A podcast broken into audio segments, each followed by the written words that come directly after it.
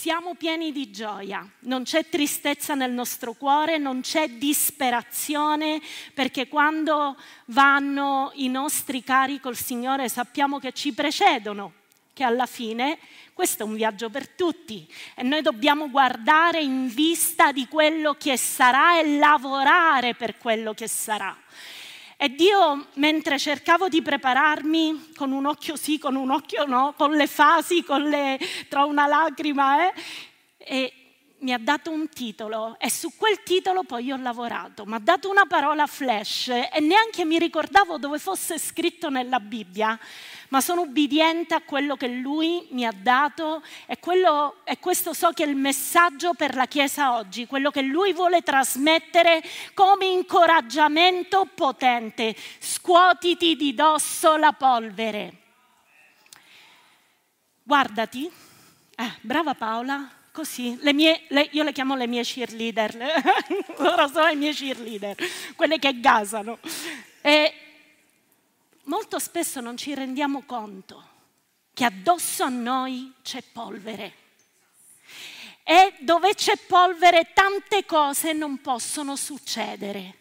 E Dio ha un messaggio preciso per noi oggi, scuotiti di dosso la polvere e cercheremo di capire, ma partiamo da una storia e da un personaggio che leggeremo in Seconda Samuele, capitolo 23, versi 11 e 12. Quanti conoscono Shammah o Sammah? Sono felice che non lo conoscete, ragazzi, ma aspettavo tante mani alzate, ho detto no, almeno non è scontato.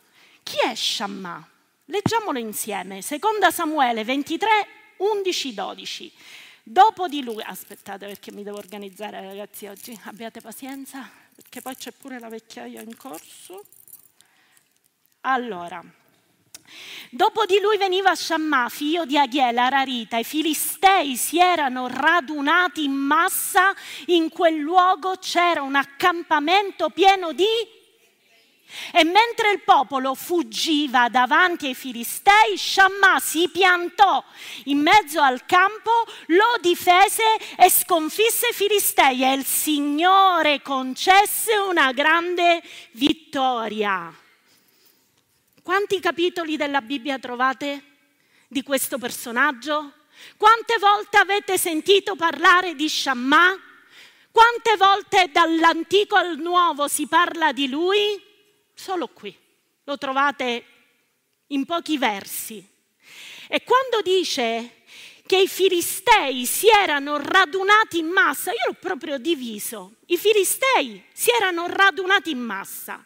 Cosa volevano? Volevano quel campo, volevano rubare le lenticchie del campo di chi? Degli ebrei, del popolo di Dio. Tutti gli ebrei cosa fanno? Scappano, fuggono, se ne vanno, si dileguano. Effettivamente, se ci pensate un attimino, i filistei erano famosissimi per le loro armature. Avevano armature di bronzo, armature pesanti. Le migliori armature degli eserciti di quel tempo erano quelle dei filistei. Arrivano in massa, arrivano numerosi per prendere delle lenticchie. Gli ebrei si sono fatti due conti, non erano armati in quel momento, guardano il campo, vedono le lenticchie e dicono sai che c'è, andiamocene. Ma ci fu un uomo, dice Shammah, che si pianta in mezzo al campo solo e difende quel campo di lenticchie. E l'Eterno concesse una grande vittoria. Shammah cosa vuol dire? Guardiamolo insieme. Uh, siete un mito.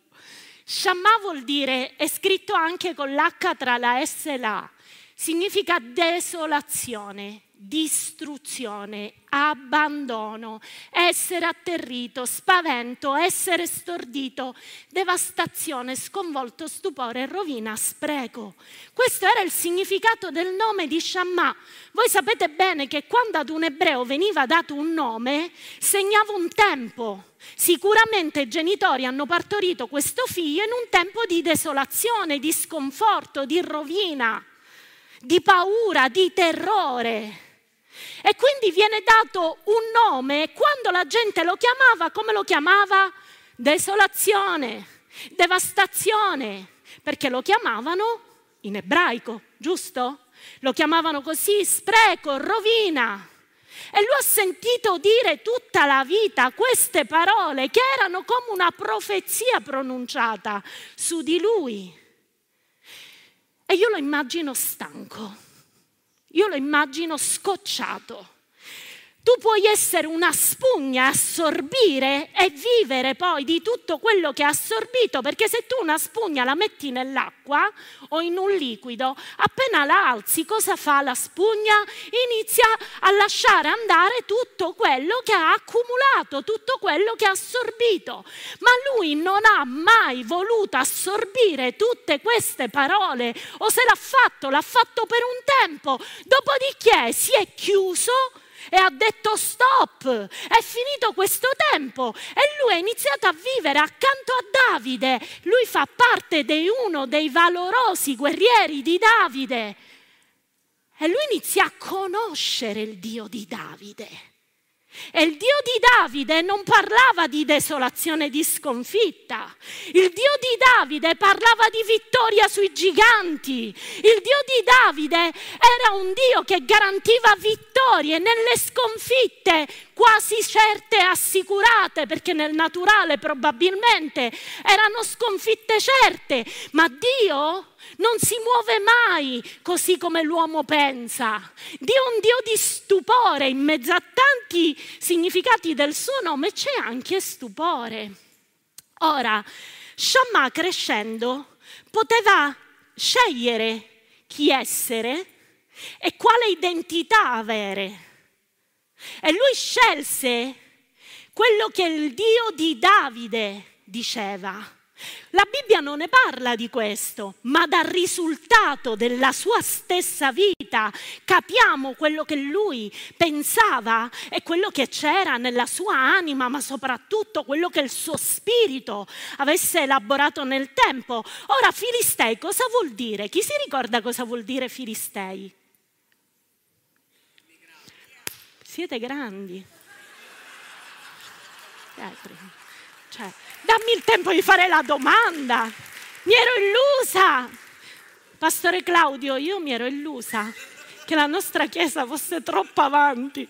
Vabbè, significa immigrato. Bravo, bravo.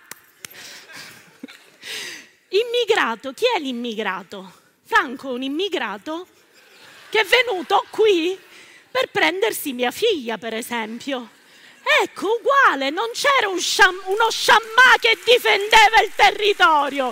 Dov'ero io? Vabbè, detto questo, ogni tanto viene fuori questa.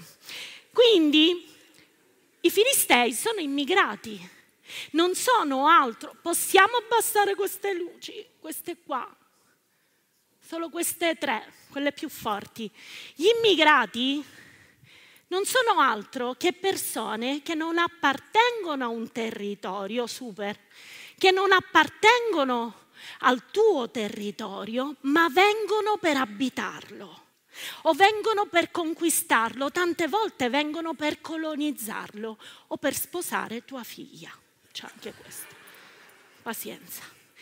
Cosa fanno gli ebrei? Gli ebrei fuggono Cosa significa fuggire? Scappare, si nascondono, scompaiono, prendono il volo, si abbattono. Ma questa reazione vi ricorda forse qualcosa? Quante volte il nemico si è presentato nella nostra vita, minacciandoci per rubare quello che era nostro? E qual è stata la nostra reazione fino a questo momento, perché da oggi non deve essere più così. Forse scappare? Forse nasconderci? Isolarci? Forse scomparire. Quante volte abbiamo detto scomparirei in questo momento?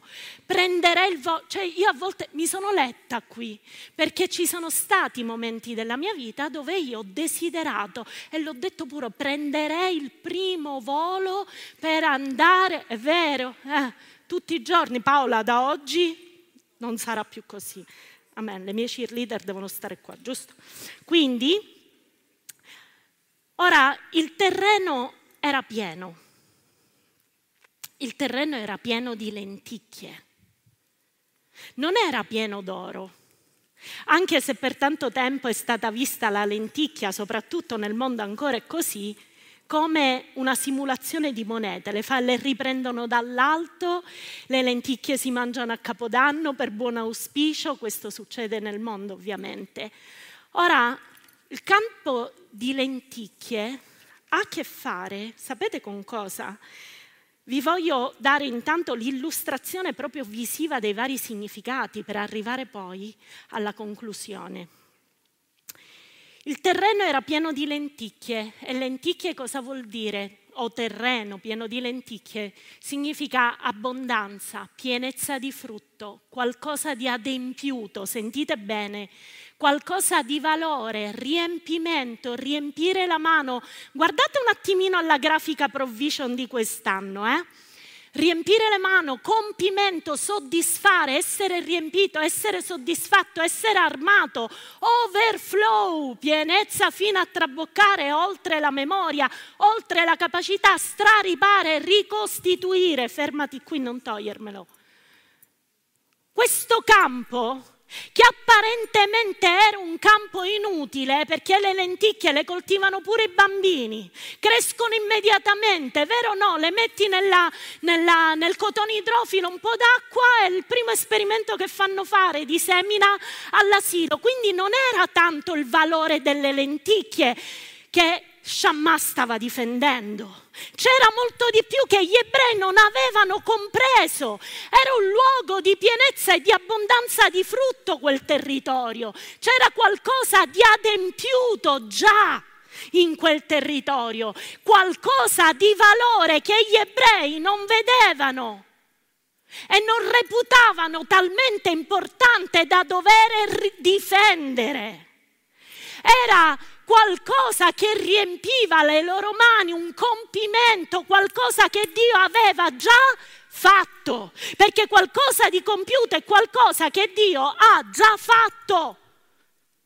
Gli ebrei scappano e io mi immagino un attimo che arriva questo popolo di Filistei, questa truppa armata di Filistei con i loro carri, i loro cavalli. Immaginatevi le scene, le loro armature di bronzo che luccicavano al sole. Quei, quelle corazze incredibili facevano paura.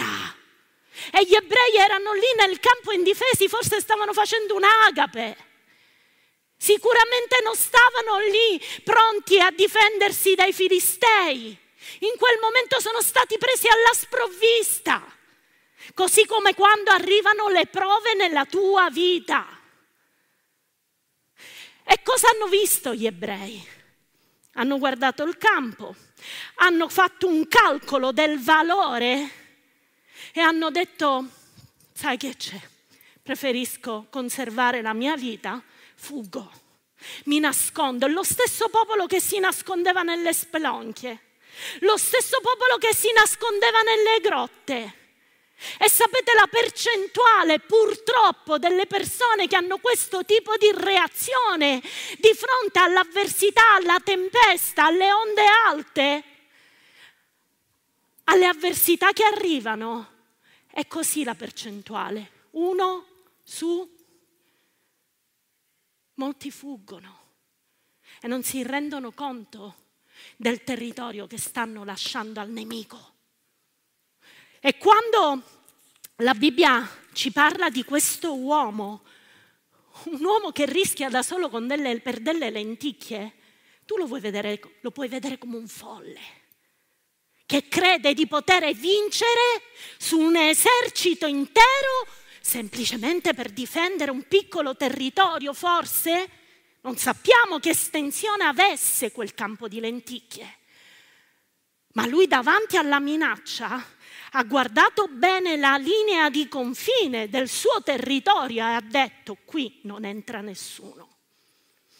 E quando io ho letto su Shammah si piantò La parola ebraica è posizionare, rimanere, rimanere costante e fermo, stare in piedi, stare con qualcuno. Ma chi c'era con lui? Chi c'era con lui? Chi c'era con lui? Le lenticchie? Non potevano aiutarlo. Qua dice stare con qualcuno, lui sapeva che non era solo. Lui sapeva che dalla sua parte c'era qualcuno. Lui sapeva che qualcuno avrebbe combattuto le battaglie per la difesa di quel territorio insieme a Shammah. Lui sapeva che serviva prendere posizione per poter vincere contro quell'esercito. Se ci pensiamo è follia, se ci pensiamo è pazzia. Guardi il campo, guardi l'esercito e puoi lamentarti pure, ah mi stanno lasciando solo. Lui non guardò tutto questo. Lui sapeva che quel territorio gli apparteneva. Era il territorio degli ebrei, conquistato. E quello che è stato conquistato non deve essere dato nelle mani del nemico. E noi non glielo dobbiamo cedere, mai. E quando sei nella prova, cantalo più forte, gridalo più forte, combatti più forte. Non ti deve mai disabilitare, non deve mettere mai una pausa nella tua vita, uno stop, mai. È buono, io dico sempre, se non posso correre, camminerò, se non posso camminare in ginocchio, se non posso zoppicare in ginocchio strisciando, ma fino all'ultimo respiro della mia vita io loderò il nome dell'Eterno. Fino all'ultimo respiro della mia vita io sarò nel posto piantata dove Dio mi ha messo e difenderò quello che Dio mi ha dato. Amen. Iniziamo a cambiare. Ah, ok, sta calma, benda che si leva. Che macello, va bene. Amore, non ti preoccupare, l'ho promesso, sono calma oggi. Dov'è Mary? Mary, sei qua? Non ti preoccupare, martedì verrò, tutto a posto. Non disprezzare nulla di quello che Dio ti ha dato. Non disprezzare le piccole cose, mai. Non pensare a poco valore, lo lascio andare. Non pensare questa cosa è un disastro, io me ne vado. Mai. Non dire mai non c'è niente da fare per questa cosa, mai, perché se Dio ha parlato, quella è la sua parola e la sua parola è messa al di sopra di se stesso. Sapete cosa meditavo questa settimana? Di era arrabbiato col popolo di Dio. Era arrabbiato perché era un, un popolo ostinato e dal collo. E sapete cosa Dio dice a Mosè? Non l'avevo mai visto così questa cosa. Lui ha detto io sono un Dio di promesse. Lo potete leggere in Esodo 33. Io sono un Dio di promesse, io l'ho promesso ai padri, Abramo, Isacco, Giacobbe, io darò questa terra a te e alla tua discendenza. Io non posso venire meno alle mie promesse, però non dimorerò più in mezzo a loro fuori l'accampamento dal villaggio. Chi mi vuole vedere, chi, mi vuole, ri- chi vuole stare con me, venga lui.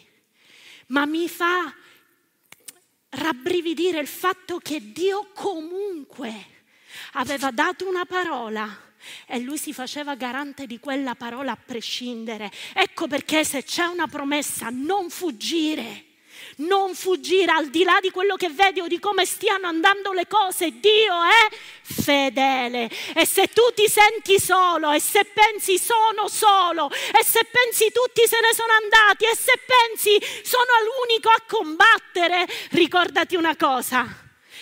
Shammah sapeva che non era solo. Fisicamente sì, ma il Dio di Abramo, di Isacco, di Giacobbe, il Dio storico, il Dio di promesse, era lì in mezzo al campo con lui. A, di- a Shammah interessava questo, non che ci fosse il tutto il popolo, avrebbero perso perché i filistei erano armati. A lui interessava che ci fosse Dio con lui. Ora, le cose delle, dello spirito sono follia. Per il mondo sono follia ma per noi che crediamo sono potenza. La parola di Dio è potenza. E Shammah sapeva guardando con gli occhi naturali, io ho già perso. Ma guardando con gli occhi dello spirito, questo campo era già mio e questo campo è mio e rimarrà mio, pure morto, ma qua piantato, fermo. Ora, se vogliamo dare dei punti, il primo è Shammah, si piantò su quel campo e si posizionò in quel campo perché tu devi guardare al reale valore di una cosa che sta nella sua origine. Non era il fatto che le lenticchie, che fosse un campo di lenticchie da difendere, ma sono le lenticchie il campo che Dio gli aveva dato. Era quello che Dio aveva portato a compimento già è l'abbondanza, la provvisione di Dio, il luogo dove Dio doveva riempire le sue mani. Vi ricordate il significato di quel campo di lenticchie? Ecco perché lui non poteva andarsene, lui sapeva il reale valore delle cose, infatti non è il valore di quello che tu stai difendendo, ma il valore che ha per te perché te l'ha dato Dio. Guardate, c'è una cosa che... Allora, non so cosa succederà. Ma... Allora, questi sono degli album pieni di libri, foto, lettere, disegni, cose di asilo. Ci sono tutte le letterine che Cristiana, Gioele scrivevano, i disegni, tutte le varie cose. La notte è corta, sentite. Il giorno è lungo, il sole splende, c'è un caldo che ti stende. L'estate nulla è così bello che il tempo vola via in estate. Ma in estate si può andare al mare e mangiare un gelato, un grosso frappè l'estate e questo sai per me. Scusate, dobbiamo dare valore. Ora, io ho raccolto tutti, poi c'è un gabbiano che sembra un'ascia che sta uccidendo un, un, un uccello. Guardate, questo è Gioele, papà Tony, boh, perché forse aveva qualche altro papà. Questo per me ha un valore. Chiunque di voi lo butterebbe probabilmente perché trova dei disegni scarabocchi, lo prende, lo butta, lo trova, ma che cos'è? Ma per me ha un grande valore, la storia dei miei figli, le prime lettere, le prime cose che loro mi hanno l'amore che hanno espresso, guardate i disegni, quelle braccia aperte, quel sorriso, Cristiano un po' più grande di Gioele, io più alta di Cristiano e poi mio marito più alto. Eh, vabbè. Però ho visto l'ordine, io riguardo tutte queste cose e per me tutto questo ha un valore che per voi non ha. E io lo difenderei, forse in un terremoto, durante un terremoto, se potessi andrei ad aprire lo sportello per prendere quelle cose. Quindi non è, è l'origine, il valore che noi diamo alle cose. E io ti chiedo, stai fuggendo da qualcosa che ha un reale valore per te? O pensi che sia qualcun altro a dovere difendere quello che per te ha un valore? Nessuno difenderà quello che per te ha un reale valore, perché tu ne conosci l'essenza, perché Dio l'ha dato a te, è tuo, ti appartiene. C'è una storia in Prima Re, capitolo 21, che parla di Nabot. Ora c'era un uomo che abitava accanto la, il regno di Acab e Jezebel. Lui aveva una piccola vigna questa vigna gli era stata data in eredità, non so se abbiamo la storia. Nabot, no, forse hai solo il verso 1, vero? Due, vediamo. Nabot di Israel aveva una vigna a Israel presso il palazzo di Acab, re di Samaria. Acab parlò a Nabot e gli disse, dammi la tua vigna di cui voglio farmi un orto, perché com'era? Contigua alla mia casa e al suo posto ti darò una vigna come? O se preferisci te ne pagherò il valore in denaro. Fermi su questo verso, non me lo togliete. Allora Acab aveva il suo regno, doveva farsi l'orto nella vigna di Nabot. E gli fa una proposta allettante. È come venire da te e dire, sai, eh, tu hai una casa popolare pag- che hai pagato 20.000 euro, io ti do una villa con piscina a quattro piani e se vuoi ti do pure soldi del valore di quella piscina. Tu cosa avresti detto? Mio marito lo so.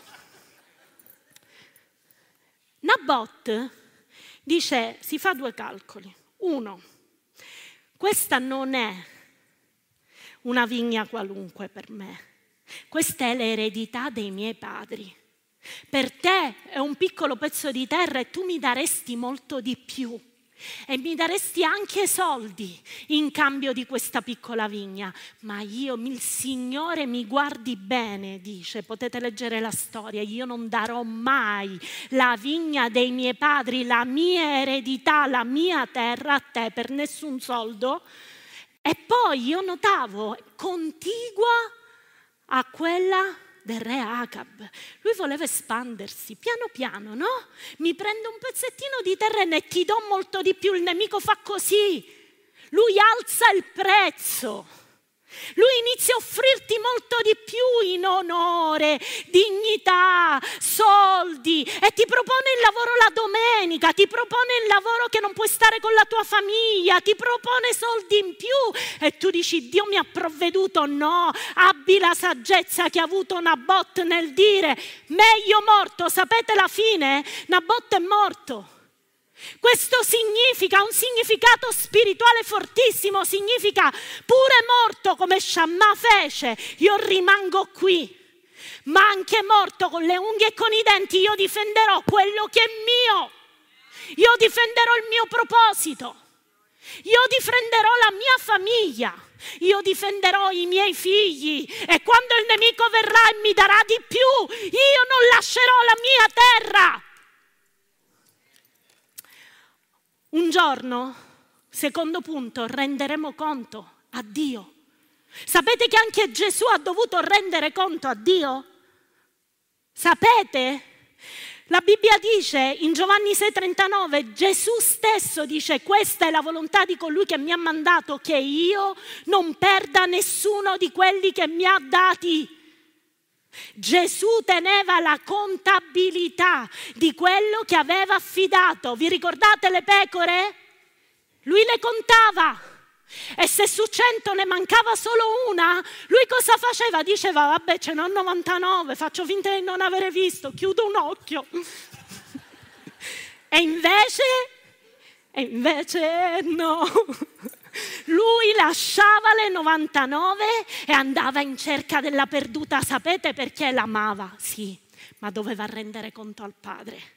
E tu renderai conto al padre e dici, ma mio marito, mia moglie, ma io non ce, non ce la faccio, ho provato in tutti i modi.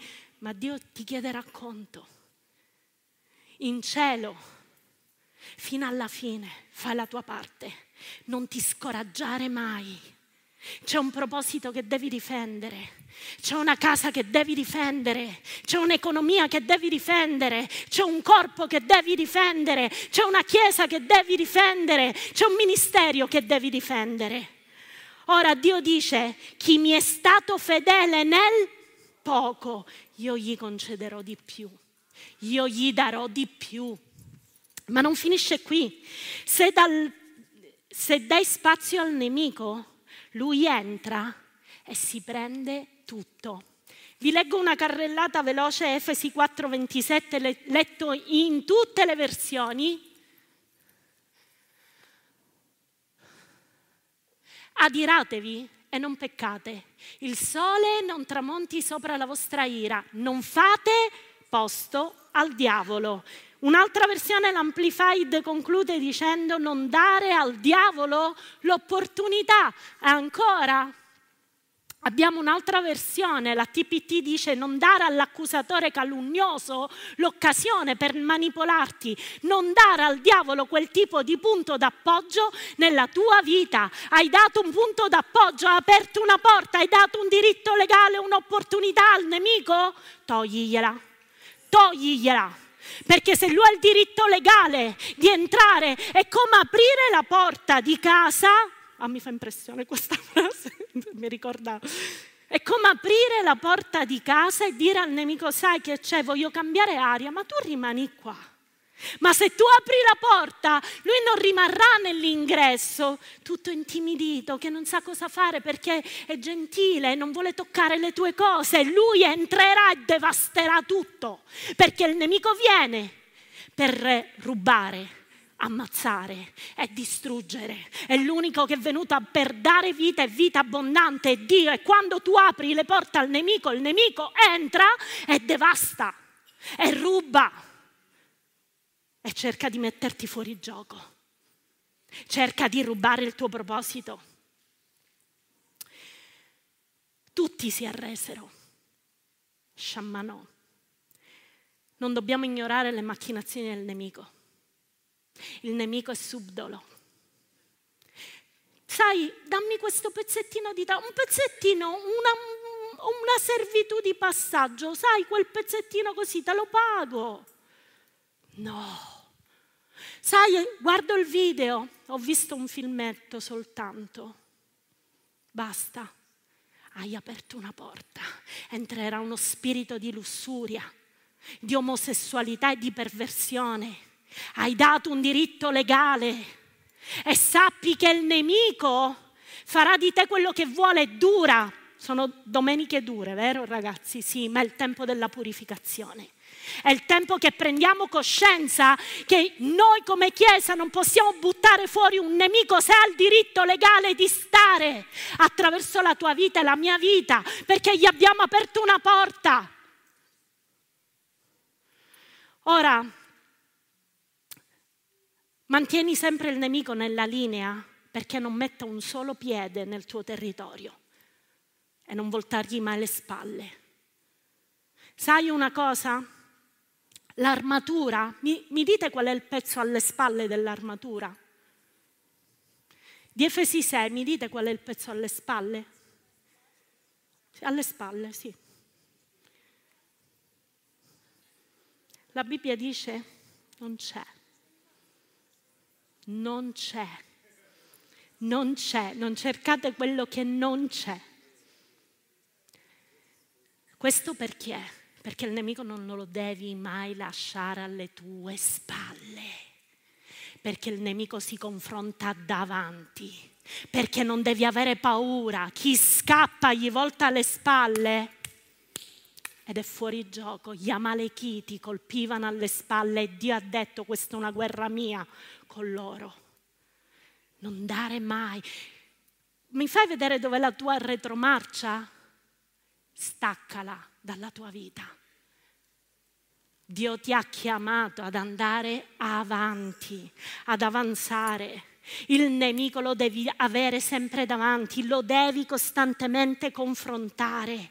Io non voglio essere una donna di successo. Questo io l'ho scritto nel mio profilo WhatsApp. Io voglio essere una donna di valore una donna valorosa, ricordata per il suo valore, non per il numero di successi avuti, avuti, di libri scritti o il numero di predicazioni fatte o i like su Facebook. No, il valore di una donna e di un uomo si misura in base a quanto ha difeso il suo territorio.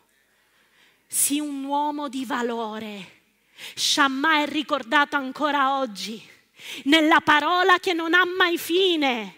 Lui c'è, è un valoroso guerriero e Dio lo vede come un valoroso guerriero. E io lo immagino con un grande applauso quando entra in cielo, con Gesù che l'accoglie e gli dice, bravo, hai fatto un buon lavoro.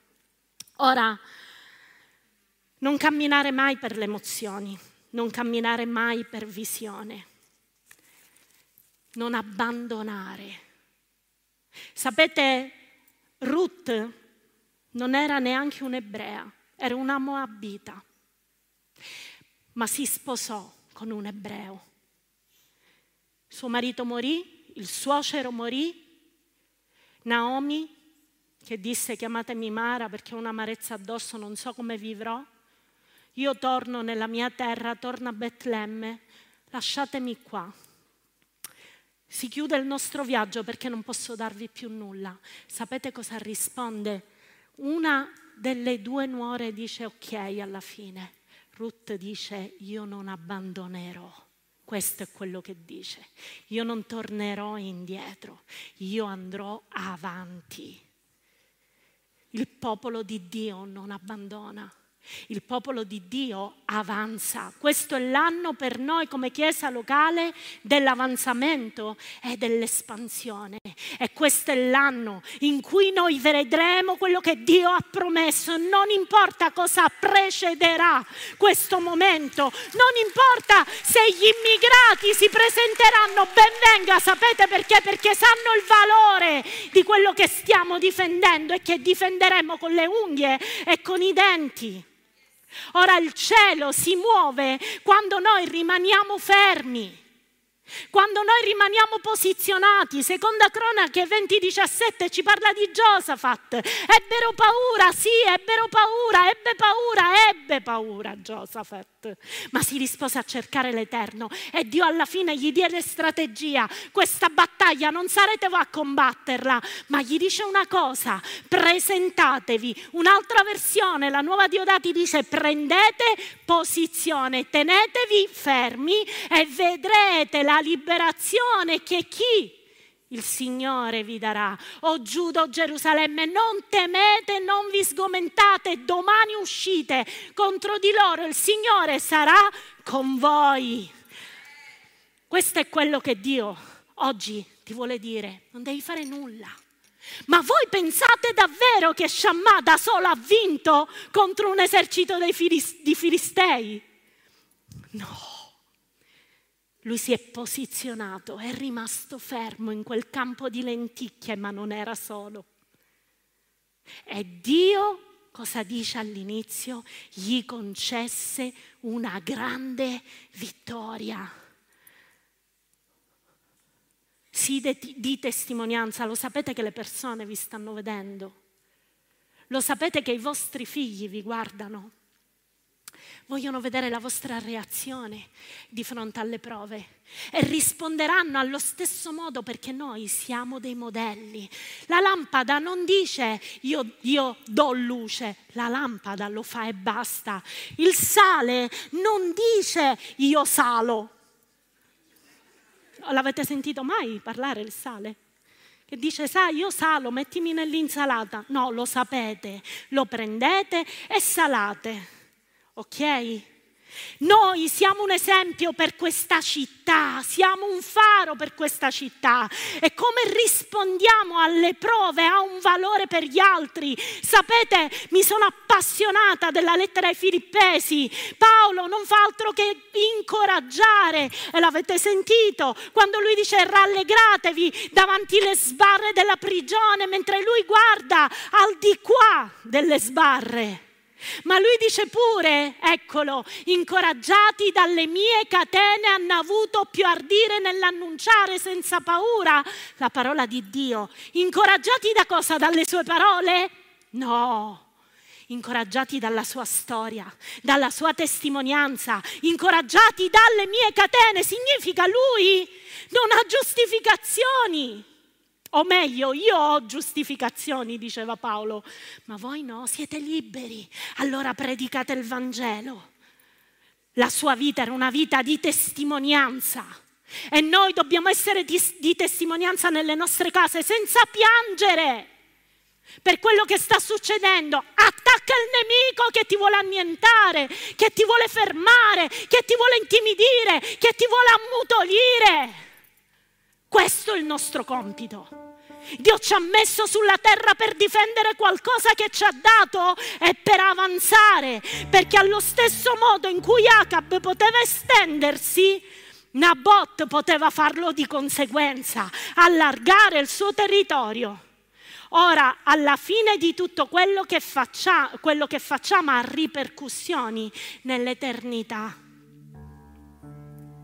Tutto quello che noi facciamo ha ripercussioni nell'eternità.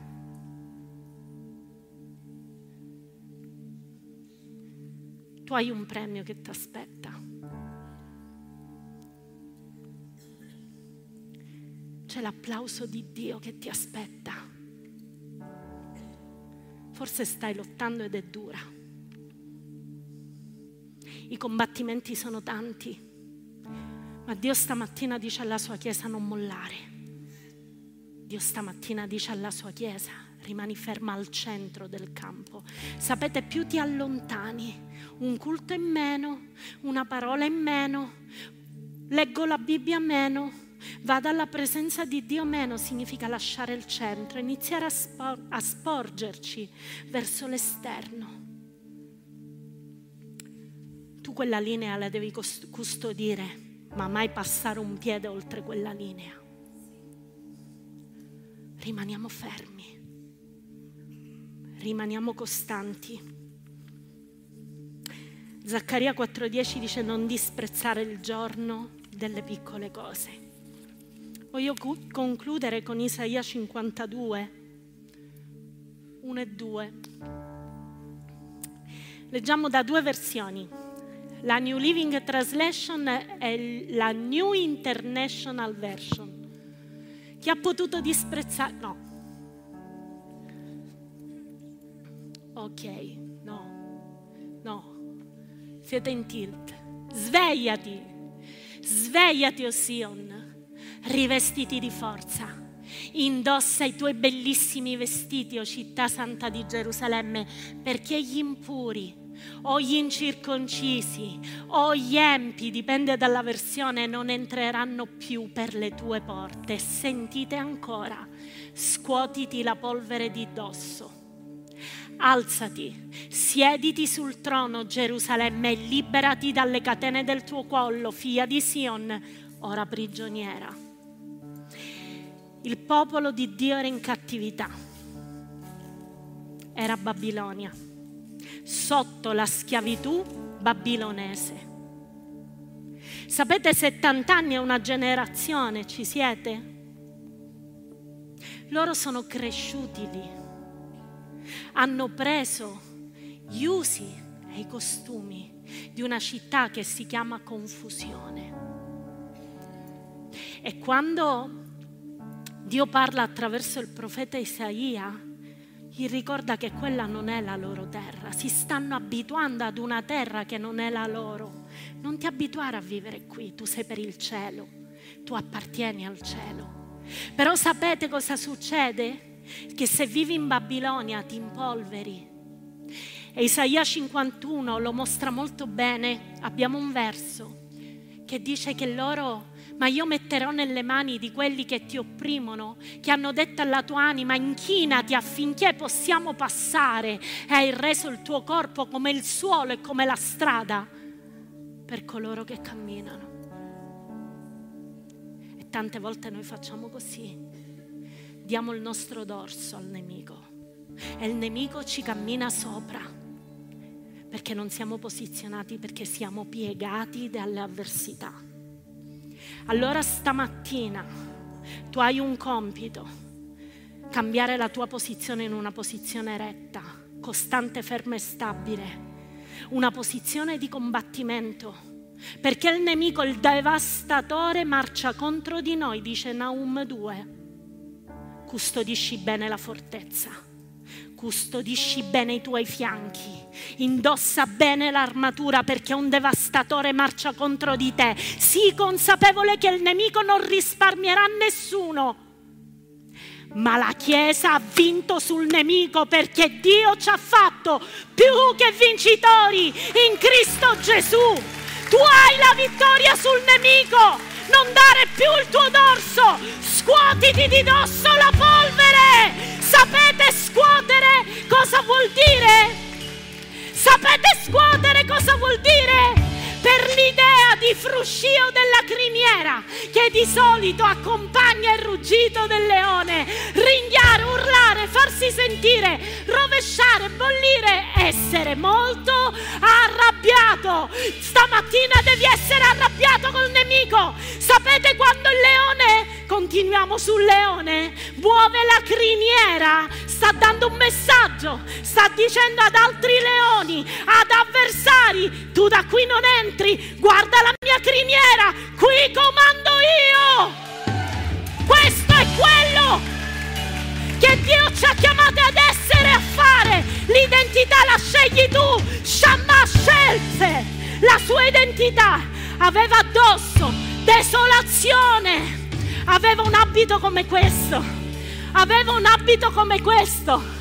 E lui decise, aspetta che mi copro, e lui decise, è finito questo tempo, addosso desolazione, addosso, è coperto, addosso desolazione, addosso sconforto, addosso rovina, addosso hanno detto che io la mia vita è uno spreco, c'è devastazione, io scuoto la mia criniera, io tolgo di dosso la polvere, i detriti, la spazzatura dalla mia vita, perché sapete una cosa, e concludo veramente con questo, quando la nostra vita è così, Dio vuole mettere la cosa nuova. What happened? Guardate cosa succede. Tu provi ad attaccare. Prova ad attaccare. La polvere non fa attaccare la cosa nuova che Dio ha preparato per te. Scuotiti di dosso la vergogna mentre ti alzi. Mentre ti alzi, scuotiti di dosso la vergogna Scuotiti di dosso la devastazione, la desolazione, lo sconforto, la paura, l'ansia, la depressione, il timore, la paura del domani, il dubbio che nessuna cosa cambierà, che non ci sarà una cosa nuova nella tua vita, ma Dio ti dice togliti le catene dal collo perché io il lucchietto l'ho rotto. Inizi a toglierti le catene dal collo perché non ti appartengono. Quali sono i vizi? Qual è la polvere della tua vita? Cosa ne hai fatto? Oh piccoli leoni della tribù di Giuda, così ci chiama perché Dio ci vede dei figli indifesi, ma con una grande autorità, l'autorità in Cristo. Allora scuoti la tua criniera, inizia a combattere nello spirito perché oggi è giorno di guerra, perché oggi è il giorno in cui difenderai il tuo patrimonio, oggi è il giorno in cui difenderai il tuo proposito, oggi è il giorno in cui difenderai i tuoi figli, oggi è il giorno, non domani, oggi è il giorno in cui ti pianti nel tuo territorio, non guardi chi c'è attorno a te te ne freghi se ti hanno lasciato solo. Tu sai che Dio è con te. Lui combatte le tue battaglie e tu combatti da una posizione di vittoria. Tu combatti fermo, rimanendo fermo, sapendo che Geova Sabaoth confronta i tuoi nemici nel nome di Gesù. Adoriamolo.